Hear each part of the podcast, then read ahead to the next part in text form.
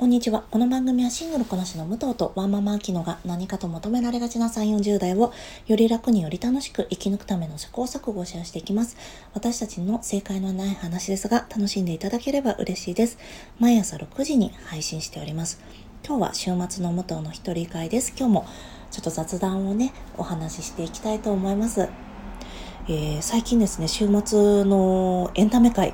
すいません、ちょっと滞ってまして、映画はね結構ちょいちょい週23には行ってるかな。ぐらいで見ているしドラマもね相変わらず見てはいるんですがなんとなく今ねその感想をまとめて皆さんにお出しできるクオリティまでに何だろう仕上げるっていうのができていないんですよね。まあ今までもできてたのかって言ったらちょっとあれなんですけど。そうですね、まあ、今週末はマーベルズを見たりアリのを見たりあとセックスエディケーションも今見てるの、見直してるのでそれを見たり。あ、そうでした。あとね、えー、11月の最後の週の金曜日に、また、うっかりいい話のあやさんとセックスエディケーションについてスペース行います。11月24日の金曜日、21時からですね。で、セックスエディケーションも見直してますので、もしよろしかったら、あの、ご参加ください。また、えー、どこかのタイミングで告知します。今シーズン2なんですけど、やっぱりね、シーズン2すごい面白いんですよね。またそれはその時にお話ししますね。あとそうですね、週末はディズニープラスで配信が始まったクイズレディ、クイズレディかなあの、サンドラ・オーとオーク・バフィナが主演の多分、まあ、えー、2時間ドラマ2時間映画になるのかなそれを見たいなと思ってます。あとディズニープラスロキがね、えー、最終回迎えましたので最終回だけ私まだ見てないんですがやっぱりロキマーベルドラマの中でも群を抜いてね面白いんですよね。なので本当はあのマーベルズのためにミス・マーベルとかまああとできればそうですねワンダービジョンとかえーを見直した方がいいかなと。あとまあニック・フューリーのあのドラマですね。単独ドラマを見た方がいいかなと思ってたんですがなんか結局ね私今全然ロキばっかり見てますね。ロキのシーズン1にもう一回戻ってみたりとかあとロキからちょっと派生しているんですけどジョナサン・メジャースつながりでアントマン・クワントマニアを見直したりしていて全然ねマーベルズモードに慣れてないのでえー、なりあの早くね移行したいんですよね。あとそうですね皆さんコミコンのニュースとかご覧になってますか？今年すごいんですよね。私2019年に行った時も結構コミコンすごかったんですが今年はちょっとすごいですよ。まず行きますね。まずマッツ・ミケルセン。ここからすごくないですか？次にユアン・マクレが来ます。あとバック・トゥ・ザ・フューチャーのドクでおなじみのクリストファー・ロイドも来ます。でここまででもまあすごいじゃないですか。なのにねベネディクト・カンバーバッチ来るんですよ。びっくりしませんベネディクト・カンバーバッチ来てで最後に私がね今散々お話ししたロキのトム・ヒドルストンが来るんです。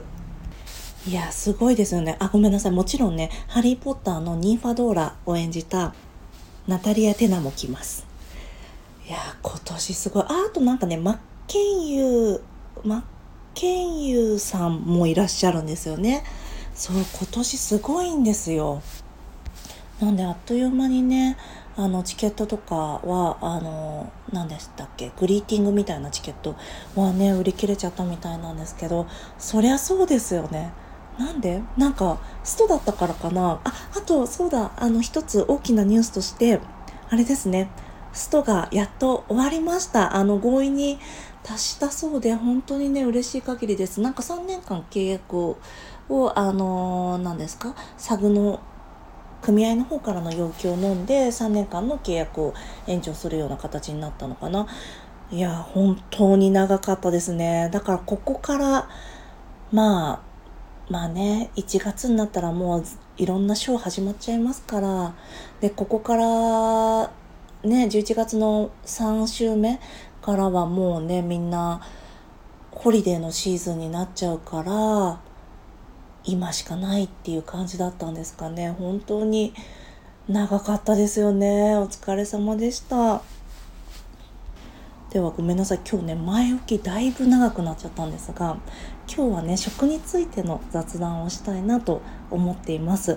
あのー、先週ですかね。あ先週じゃない。今週の頭に私たち好きな鍋ということでお鍋の話をしていたんですけれどもたまたまその日がなんと鍋の日。11月7日が鍋の日だったようで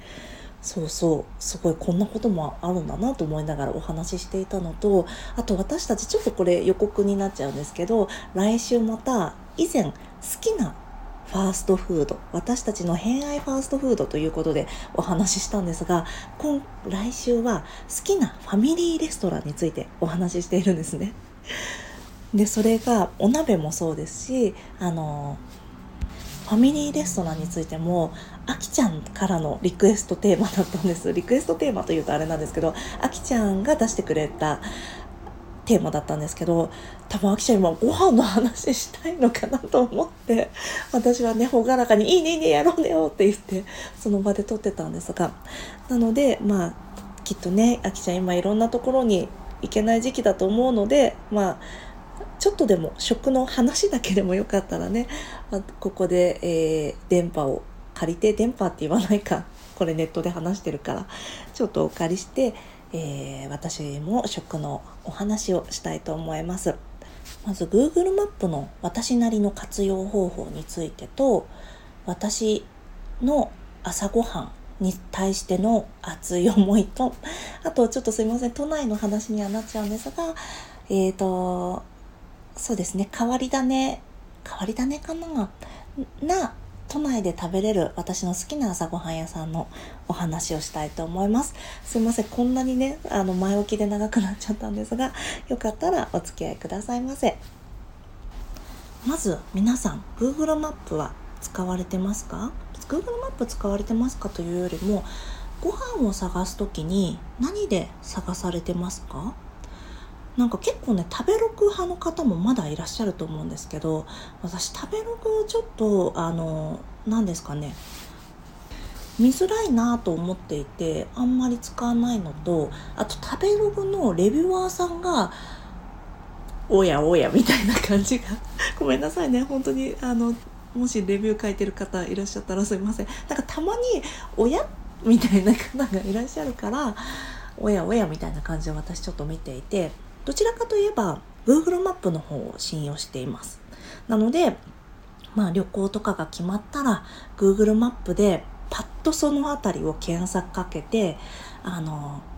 何ですかね、美味しそうなところにピンを立てておくっていうのを結構やってます。なので、なんだろう、いろんなもう世界中いろんなところにピンを立ててますね。なんか絶対いつ行くかわかんないパリのお店とかもピン立てたりしてます。でその時に、まあ、ピンを立てるっていうのが保存をするっていうことになるんですけどその保存にリスト機能があるんですが皆さん使ってらっしゃいますでしょうか？私はいつだったかな？ちょっと前に1年ぐらい前かな？あのエイヤで今までつけた保存をリストを新しく作り直したんですね。で保存をそのリストに合わせてし直すっていうのをやったんです。ちなみにどういうものかというと例えばあの平日に急にお休みになったとか平日休みで私今カレンダー通りのお休みなんですけどどこかに行けるってなった時にあれ？なんか平日ここの店平日じゃないといけないなと思った店なかったかなと思って結構探したりするんですけど普通に保存してるだけだと見当たらないから平日っていうリストが一つあります。であとはあの私朝ごはんをこの後お話しするんですけど朝ごはん食べに行くのが好きなので朝ごはんは朝ごはんのマークあとカフェはカフェのマークだったりあと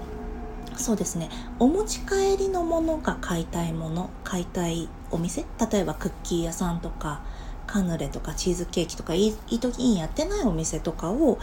えー、一つ作ってあったりとかあと一人ご飯とかそういうのをね作ってあったりあとこれは何だろう1人1万円っていうのとかあとデートで行きたいちょっと高い店とかあとお友達がお寿司が好きなんですけど帰国した時に何だろうな何日に帰国していつが空いてるよとか全然言ってこないから今日空いてますとか明日の夜ご飯食べに行きましょうみたいなタイプなんですけどその子のために私は寿司のリストを作っていざってなった時にもう寿司をねあのここだっていうところに電話しまくってなんとかその子の予定に合わせて予約を取るっていうのをやっていたりします。そうですねこれのリストの何がいいかってやっぱりあれなんかこの要素の時に行きたいお店なかったっけっていうのがね結構あったりするんですよね。あと私観光地でなんだろうな観光地でここによく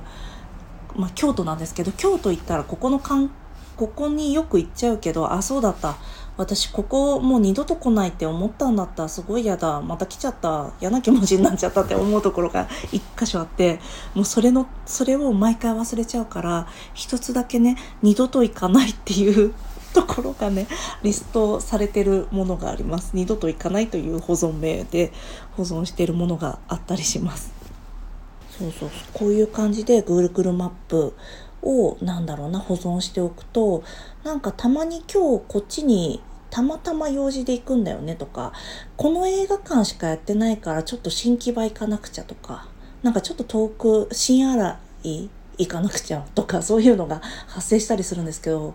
あれ？なんかここら辺に行きたいとこなかったかなと思ってピンで探してああそうだあ一人ご飯かあここはデートか行けないなとかそういうのを見てたりします。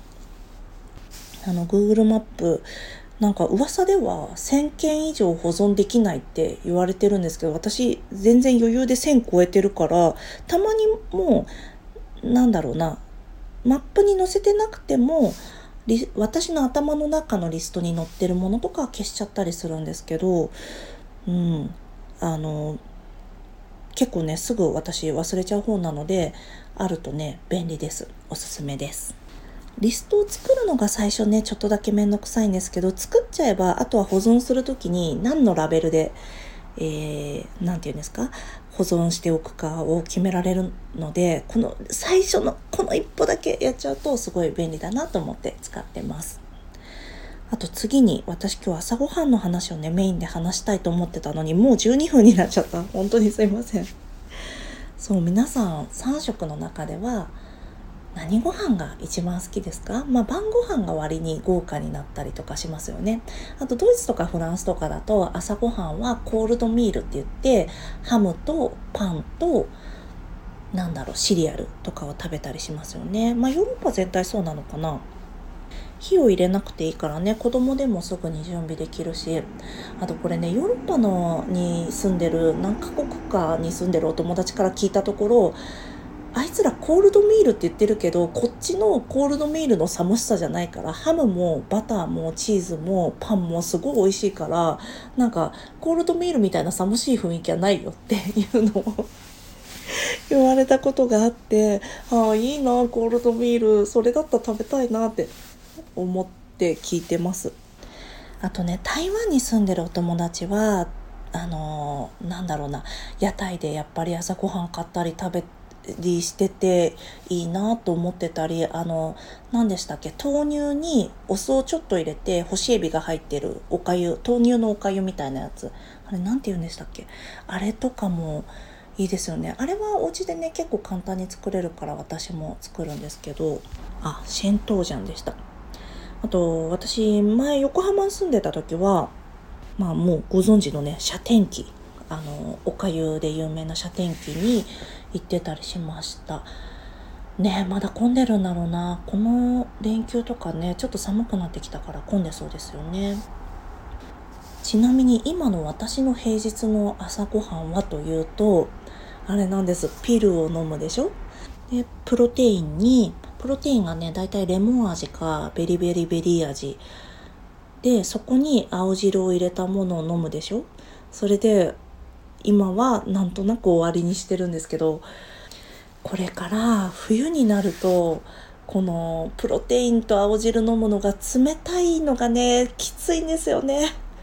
でもね冷たくないと青汁私が飲んでるのがアイハーブで買ってる青汁なんですけど冷たいのじゃないとちょっと青汁がねまずすぎて飲めなくてまあプロテインにね入れちゃってるからまあだいぶ飲めるんですけどねなんか一人暮らしのどうしようもない朝ごはんっていう感じですよね。あ全然関係ないんですけど自分のご飯のことを餌っていう人いますよね。私餌って呼ぶ人苦手なんですよね。私のご飯もまあすごいそれに近いんだけどそんな自分のご飯のこと餌って言ったら何ていうの自分まで価値がない感じするじゃんと思って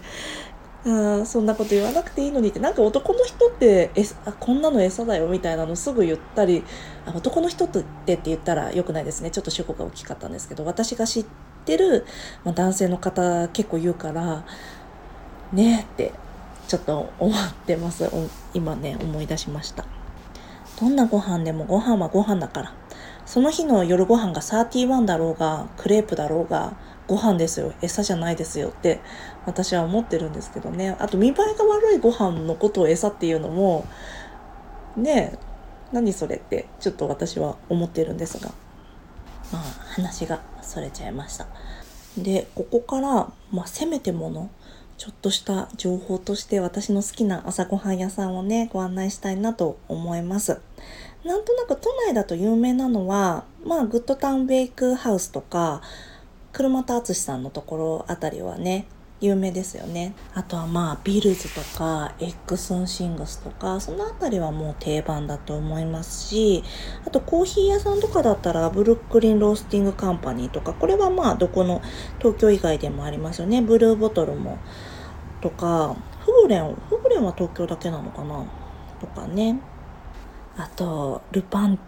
ルパンコティディアンですよね。これ毎回私は言えないんですけど、ルパンコティディアンは朝ごはん食べに行くってなったら、あの、芝公園にあるとこですよね。あそこはみんな行きますしね。あと日本橋に、日本橋じゃないか、これ人形町の方が近いかな。パークレットベーカリーも私好きですね。では、まあこんな感じで、えー、ちょっと今は有名どころを挙げてみましたが、私が好きなえー、ちょっとだけ変わり種とは言わないんですけどあのまあみんな朝ごはんってなったらパンケーキのイメージが結構あったりしますかね。あ話してたらクリントンストリートベーキングカンパニーも行きたくなりましたね。私ニューヨークのクリントンストリートベーキングカンパニーに多分ねあれチャイナタウンの近くにあるんですけど何回も行って結構何回も行ってるのに毎回迷っちゃってうろうろしてなんかそのクリントンストリートベーキングカンパニーの目の前に別のカフェがあるんですよ。なんかたまにそこで間違えて食べそうになって、あ、ダメだ、違う違う、ここメニューが全然違うわと思って、そこでなんか朝一でとにかく行ったからお腹空いちゃってこれからパンケーキ食べるっていうのにホットチョコレートとか飲んじゃったっていう思い出がね今急に読み迎えてきましたね。あ行きたいな久しぶりに青山のお店もう混んでないのかな？ちょっと行きたくなってきました。まあいいや。で、えっ、ー、と、まず私が最初に紹介しますのは、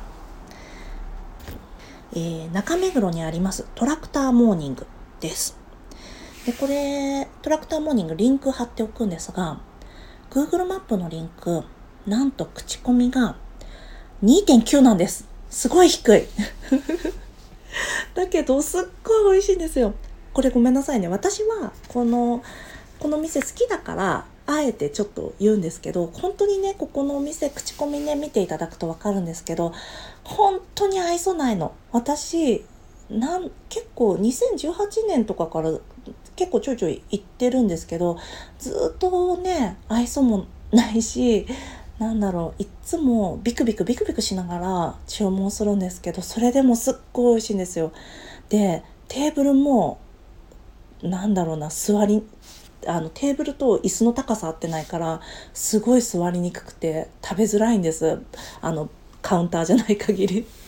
なんだけど本当にご飯美味しいんです。ちなみに昔はそんなに混んでなかったんですけどいつからかねインスタとかの影響なのかな流行り始めてあの朝並ぶようになっちゃいました。で多分ねそのインスタで紹介されてるのがエッグベネディクトなんですけど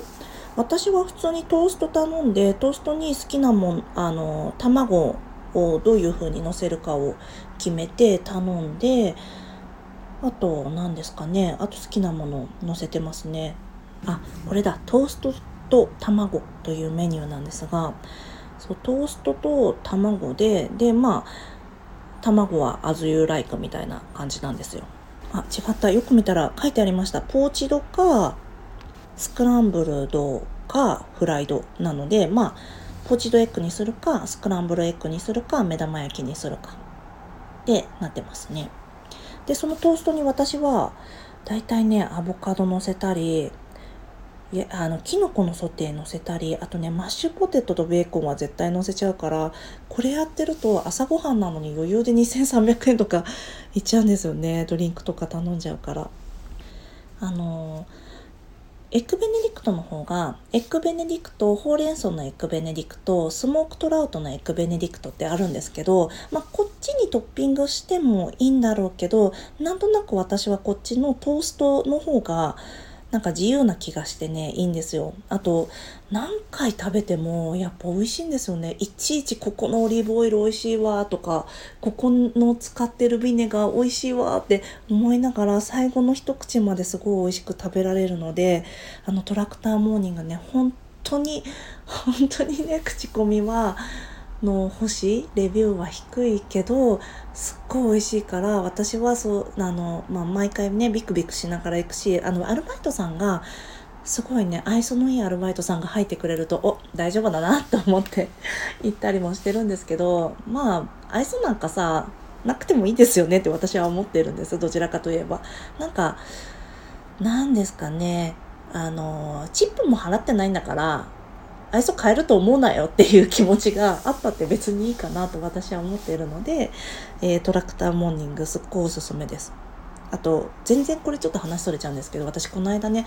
タイ料理をテイクアウトでお願いしますって言った時にあの5分ぐらい待った時に「あごめんやっぱりあのテイクアウトのカップが切れてるから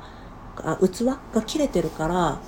あのここで食べてかない？って言われてあじゃあ分かりました。食べてきますって言って、まあ、そこで食べて美味しかったんですね。私がその時テイクアウトが絶対必要なお客さんだったらマジかよってこもう5分もな待ったのにってなっちゃうと思うんですけどそれもまあまあこんなもんかってなったっていうのが一つとあとその時にまあこれ私が全然悪いんですけど現金しか使えないお金だったので、まあ、現金でお渡ししたら、あのー、まあ、9000円ぐらいのお釣りで、2000円分ぐらいはね、1000円札で返ってきて、あと500円玉でくれたんです。めちゃくちゃ重いよと思ったけど、まあまあいいやって別になんか私、なんかそんなね、1000円でもらえると思ってる方が甘いんだと思ってそのままあまあこれはこれで面白いなと思って帰ってきたんですけどあと全く関係ない話なんですけどお友達がね動物病院行ってるんですけどそこの動物病院の先生すっごい優しいんだけど受付のお姉さんがすっごい怖いしすっごい不愛想なんですって。でもあこれぐらいだよなってその友達は毎回思うんですって。なんか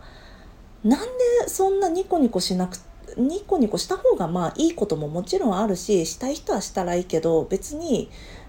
なんだろうニコニコすることを当たり前のように求めすぎたすぎてるなってその子は毎回そこで思ってああ反省反省って思うんですって。だからまあ愛想がなくたっていいよねっていうお話でした。そうそうほんとねチップ払ってないから愛想なくたっていいんですよ。えー、中目黒のトラクターモーニングリンク貼っておきますがもうすごい美味しいのでぜひ行かれてみてください。ただねちょっと混んでるのが本当に申し訳ないんですが。では次に、えー、代々木八幡のスパイススポットをご紹介します、えー、スパイススポットね前は8時朝8時からやってたんですけど今度ね9時からに朝9時からになっちゃったんですよね。で前は朝8時からカレーをね食べられていたんです。しかもそのカレーがチキンキーマポークダンビルっていう私はまあ別にそれは それぞれね、お好みのものを選んだらいいんですけど、私は3種、3種の合いがけを絶対頼んで、あの、トッピングに、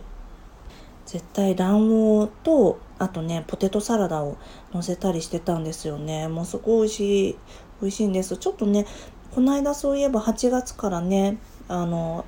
価格が改定してちょっとだけ値上がりしたんですけど、やっぱり美味しい。ここも、その3種の合いがけ頼むと卵黄付きで1700円とかはかかっちゃうんですけどあのいっつも行列の絶えない美味しいカレー屋さんでもしね代々木八幡来られた方は是非行かれてみてくださいこれもねリンクを貼っておきますここはね、うん、なんだろうなさっきのトラクターモーニングみたいに何にもないです。なんか愛想のいい店員さんがテキパキテキパキやってくれて、ただテキパキみんながすっごいもう一丸となってテキパキとやってくれるから、すごいね、なら、美味しいから並んじゃうんですけど、あの、早く、そんなに待たない気がしてます。見た目よりは。なので、ぜひ、おすすめです。あと、完売しちゃうことがあるので、まあ、早い時間の方がね、いいんじゃないかなと思います。そういえば代々木八幡といえば15度がありました。あ15度ですよね。365日っていうパン屋さんがやっている15度っていうね、えー、カフェご飯屋さんがあったんですけど私それがすごい好きで結構よく行ってたんですけどコロナのタイミングぐらいだったかな。なくなっちゃいましたよね。私が知らないだけでどっかに移転とかしてるのかな。もし知ってる方がいらっしゃったら教えてください。ああと代々木八幡はパスの朝ごはんも有名ですよね。あの朝からす結構並んでるなという印象なんですけどダッチパンケーキがね人気みたいですごい並んでます。ちなみに夜は夜ですごいナチュラルワイン飲めて美味しいです。代々木八幡はねいいお店いっぱいありますもんね。えー、2点目は代々木八幡のスパイススポットをご紹介しました。あの、朝からこんなにもりもり食べたら歩くしかないと思ってなんかすごい私は活力がねみなぎりますのでもしよかったらあの、行かれてみてください。では最後なんですが最後こちらがね10時からオープンでちょっとね朝ごはんというには遅いんですが本当に美味しいのでぜひ食べてみていただきたい、えー、こちらが明賀谷のナッティーズカフです。朝ごはんのお店といえば結構パンケーキを出すところとはいえ何て言うんですかねアメリカ系のお店が多いんじゃないかなと思うんですよ。印象としてね。なんだけどここはイギリス系のお店なのであの紅茶のメニューもねすごく充実しています。あとここのバターミルクパンケーキもムチムチもちもちですっごい美味しいんです。であとここはねフレンチトーストも美味しいんです。なんですけど私が食べていただきたいのはまあ食べていただきたいというか私が好きなのはイングリッシュブレックファストであのビーンズがね美味しいんですよ。トーストがついてきてえっ、ー、とソーセージと目玉焼きとベーコンと豆を煮たやつとあのイギリスの朝ごはんって豆食べますよね。あとマッシュルーム焼いたやつとかだったかな？んか出てきてあと焼いたトマトがね出てくるあのまあイングリッシュブレックファーストで想像したらこれだって思うものがねバーンと出てくるんですけどもそれがすごい好きで私あんまりカスレとかもなんかそんな好きな雰囲気じゃなかったんですけどこのナッティーズカフェで豆を食べたら本当に美味しくて なんか豆がねあるお店に行くと結構頼むようになりましたね。美味しいんですよね。そうなんだけどねいつもパンケーキも美味しいから迷っちゃうんですよね。でしかもなんかパンケーキとはそれだけだったら何て言うんですかイングリッシュブレックファストってだけだったら最悪、まあ、トースト抜いてもらってパンケーキデザートで食べようかなとかトースト2枚のとこ1枚にしてとか思うんですけどここはデザートもすっごく美味しくてデザートがねまあ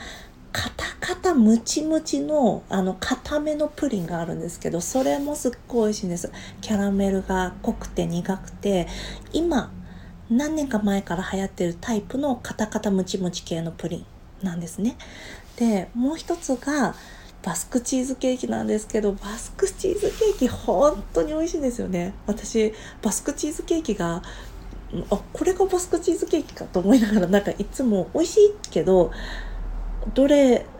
がなんだスタンダードか分かんないなと思いながら食べてるんですけどなんとなく私はこここのバスクチーズケーキがバスクチーズケーキであると思いながら、まあ、ナッティーズカフのはね食べてるんですよ。すごい美味しい。なんか本当にあのアメリカ系は結構あるしなんだろうな。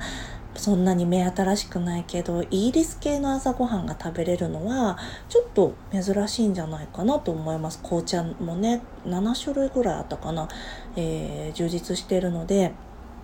ぜひ行かれてみてください。朝ね、10時からにはなっちゃって、ちょっと朝ごはんには遅いかもしれないし、明賀谷の駅からちょっと歩くんですけど、それでもね、あの、行くのが楽しくなるような、美味しいご飯って本当になんて楽しい気持ちにさせてくれるんだっていうようなお店です。はい、いかがでしたでしょうか？なんか今日は本当に雑談ばかりだったんですが、私が都内でおすすめの朝ごはん屋さん3店舗をご案内して、あと朝ごはんに対する愛、私は朝ごはん偏重主義ということをお話ししました。どこ行ってもそうなんですけど、やっぱりね、このなんだろう朝ごはんをまず Google マップで調べるんですよね今もオーストラリアであの検索して見ているのはシドニーの街でどこの朝ごはんがいいかなと思って、えー、検索してピンを立てているところです。ただねすいません局所的な話になっちゃうからちょっとあんまりね関係ないよって方もいらっしゃるかもしれないんですがもしよかったら